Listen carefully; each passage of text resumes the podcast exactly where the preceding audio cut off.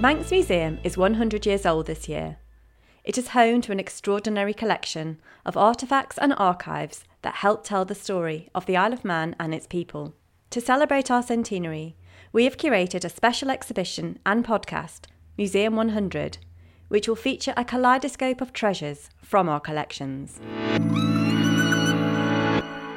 Hello, I'm Alison Fox and I'm Curator of Archaeology for Manx National Heritage.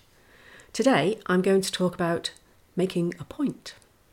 One of the smallest artefacts in the Manx National Archaeology collections is a broken triangular piece of baked clay. It is a dirty orange colour and only about one centimetre in length.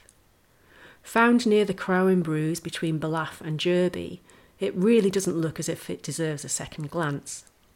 But a second glance would reveal a carved V shaped recess on one side – and that is a telltale sign that this is part of a very significant artefact.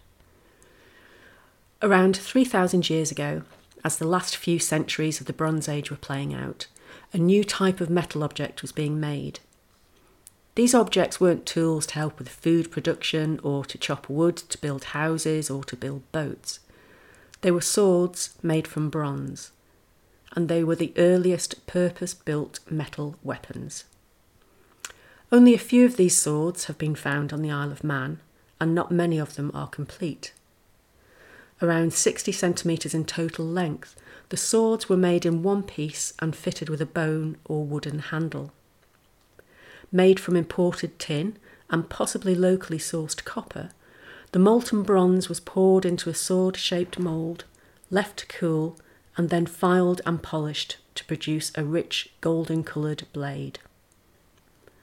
Our small piece of shaped clay is the point end of one of these sword moulds.